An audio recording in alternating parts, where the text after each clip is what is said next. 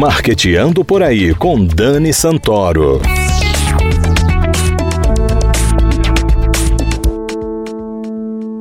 Bom dia, galera de marketing. Está começando mais um Marqueteando por aí. O setor de eventos foi um dos mais afetados pela pandemia do novo coronavírus. Shows, peças de teatro, festas juninas, tudo foi cancelado por causa do isolamento social. Com isso, o segmento de eventos no país sofreu drasticamente. Para conversarmos sobre a retomada do setor de eventos pós-pandemia, ninguém melhor do que a nossa querida Sui Chamusca. Sui, seja bem-vinda ao Marqueteando por aí. Bom dia, Daniele. Obrigada pelo convite. Bom dia, ouvintes da Rádio CBN. Sui, um levantamento feito pelo Sebrae em abril mostra que a pandemia do coronavírus afetou 98% do setor de eventos, que é formado por cerca de 52 segmentos. Uma capilaridade que engloba segurança, marketing, transporte, logística, hospedagem, alimentação, centro de convenções, entre outros. São 305 bilhões de reais injetados na economia e 25 milhões de empregos formais. Como a sua empresa está enfrentando essa pandemia, Sui? Eu acredito que não só a nossa empresa, mas grande parte das empresas do Brasil, nós estamos com muita dificuldade. Todos sabem, nós imediatamente, quando veio esse primeiro sinal da pandemia, nós cancelamos mais um projeto inédito para 15 cidades do país. Não é brincadeira.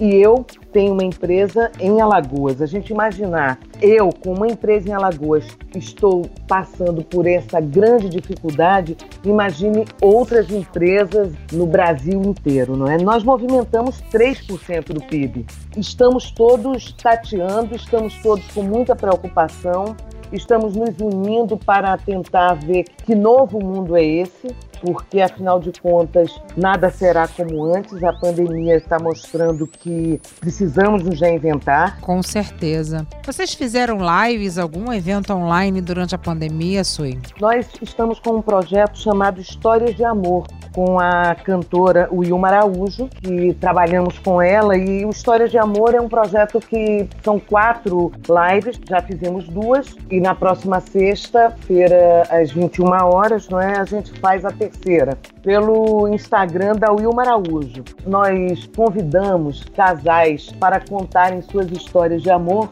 e pedir a música que embalou a vida das pessoas. Então o projeto tem sido lindo. E amanhã, às 21 horas, a gente vai estar com uma noite especial. A gente está com o Altemar Dutra participando, porque ele faz parte de alguns projetos nossos também que estão suspensos, e o público de uma forma geral. O problema é que o patrocínio ainda não veio, e também a gente está trabalhando essa questão de patrocínio para lives, porque também é inédito, né? É verdade. O mercado mesmo de patrocínio, as marcas, elas estão revendo a forma como elas serão percebidas pelo público. A gente faz um convite aqui às marcas para começarem a se reinventar também. O mercado, a configuração será outra. Vislumbrar não é um retorno, é um outro começo. Sim. É claro que tem todo o histórico que se tem, mas é um outro começo. Porque como é que você imagina, por exemplo, eventos como agora mesmo, cancelamos 9, um deles foi do Ney Mato Grosso, o outro foi do Miguel Falabella,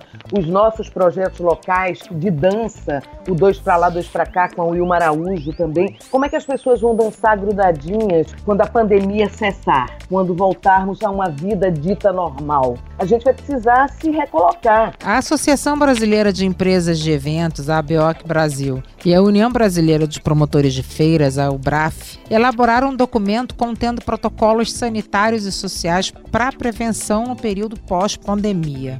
Você acha que haverá um novo normal para a realização de eventos de grande porte? Eu acho muito complicado. Mas esse novo normal não é como se, com 100% da plateia, nós já temos um risco imenso. Como é que com 50% da plateia a gente vai pagar, vai viabilizar esses eventos? Muito difícil, né, Sui? É uma realidade, assim, que a gente vai ter que se adaptar mesmo, rever como a gente vai viabilizar os eventos? Hoje a gente tem aí, por exemplo, duas leis, uma estadual, que acabou de ser promulgada, que é a lei para, em cima do ICMS, a lei estadual de apoio de incentivo à cultura, e temos uma lei chamada Aldir Blanc, que é uma lei emergencial. Mas, de qualquer forma, isso precisa-se de um tempo de organização, de um tempo para receber projetos, de um tempo para as plataformas estarem organizadas para receberem esses projetos, entendeu?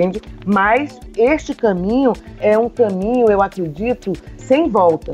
Porque hoje o mercado, a gente já sabe que na volta, o pós-pandemia, uma parte dessa força de trabalho vai trabalhar de casa. É verdade. Sui, quero agradecer demais a sua participação aqui no Marqueteando por aí.